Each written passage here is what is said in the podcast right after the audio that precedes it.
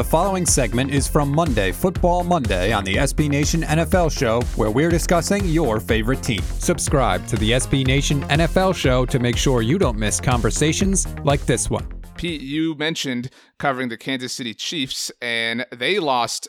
I hate this this way of framing things. By the way, I saw a few tweets like the, the Chiefs haven't lost a game in 333 days. Yeah, like the the off season's like six months long. You know, like that's so silly. Yeah, actually, Kiss, I want to start with you yeah. because somebody on this show, you know, has has said that Patrick Mahomes refuses to lose. He just refuses. He, It's just it's not in his DNA to lose. He he will not compute the idea of a loss. And yet on a critical third down, he threw an incompletion. On a critical fourth down, he threw an interception. His first of the year to the goat. Jeff Heath uh, and wow. Kiss the Las Vegas Raiders got the win. Derek Carr was aggressive. Your thoughts on the best team in the AFC West? I said the Oakland Raiders, the Las Vegas Raiders. What am I talking about? This is a good lesson for Pete, right? A, a, few shows ago, I mentioned the hubris that was being an Eagles fan after 2017. I see the same thing in young Pete here.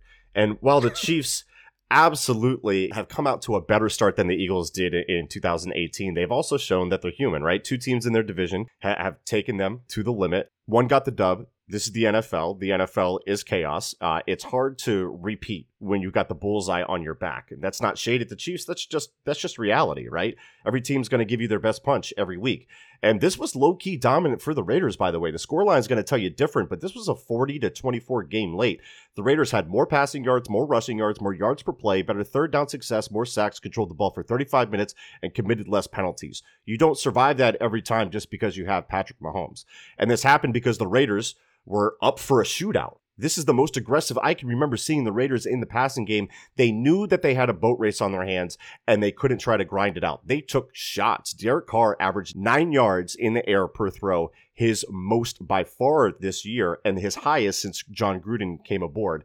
Gruden even said, quote, we threw the ball down the field. Some of the pro football focused statisticians will have to scratch their head, end quote. Like this was intentional, man. And, they got the guys for it. Henry Ruggs is a stud. Nelson Agholor rekindled some of that 2017 magic. Darren Waller is a real threat right? Like they they can be that offense if they open it up and Derek and if Derek Carr can sustain it. I don't know if he can. Uh, he's a bit of a shrinking check down violet at times, but this makes the Raiders one of the more weirder teams to try to predict going forward because they may have opened the Pandora's box of passing the ball downfield. And for my own entertainment, I hope they never go back to what they were, right? Go score some points. The Chiefs are in your division. You can't afford to, to be the team that's so conservative as they've been. Uh, last note, Yeet of the week goes to Patrick Mahomes for the 58 yard touchdown to Tyreek Hill that was called back on the third play of the game. Bittersweet for Pete. It was wiped out by a holding call by Kelechi Osemele, and I feel awful for Osemele, who has been a favorite of mine since his early Ravens days. Uh, tore tendons in both knees, so his terrible injury luck continues, and you can't help but feel for the guy. Uh, that's a real loss for the Chiefs. I think Pete that Kiss set you up well because we went from heat to sweet to Pete. How does that humble pie taste, man? I mean, I, I, just I'm I'm curious. You've you know I'm down on my luck. Don't get me wrong. Uh, and football is terrible, but I mean. what is this like for you? Glad to hear the the eat of the week. Of course, the come up of the week coming up later in the show.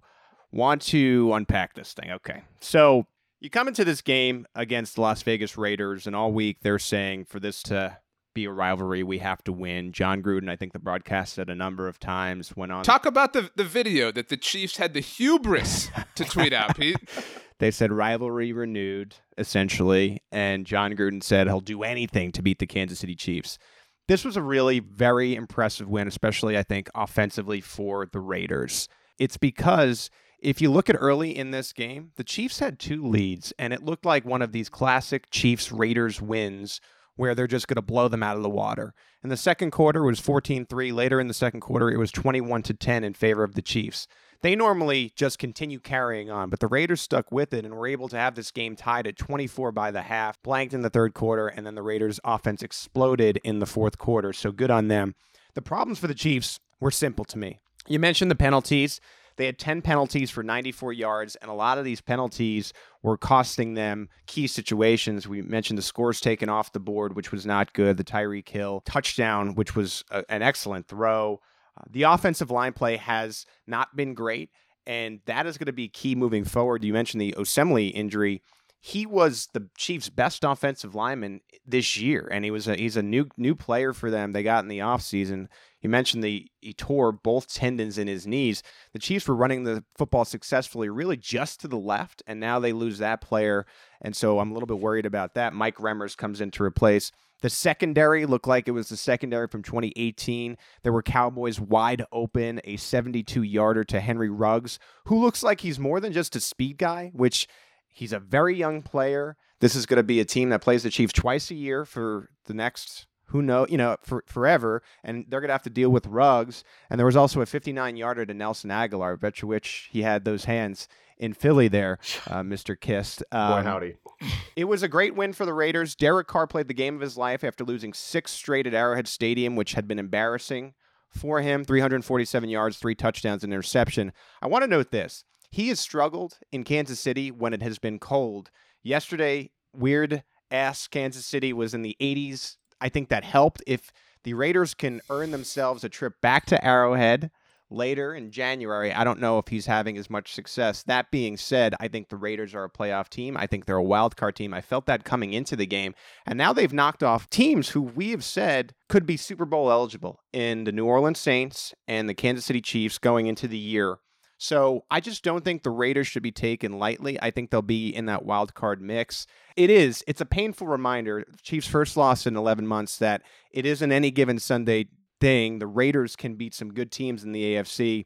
And I even felt like that about the Giants. I, I didn't really get a, a chance to talk about the Giants in the last segment, but like they're good enough to win and spoil late in the year. You know, so the key here for the Chiefs is you just can't take anyone lightly. And to me, I think how they respond against the Buffalo Bills in what is going to be the most important game of the year when you talk about that number one bye as far as the records go right now. How they respond will tell me more about the Chiefs than this game where they were shell shocked and lost the other team's Super Bowl.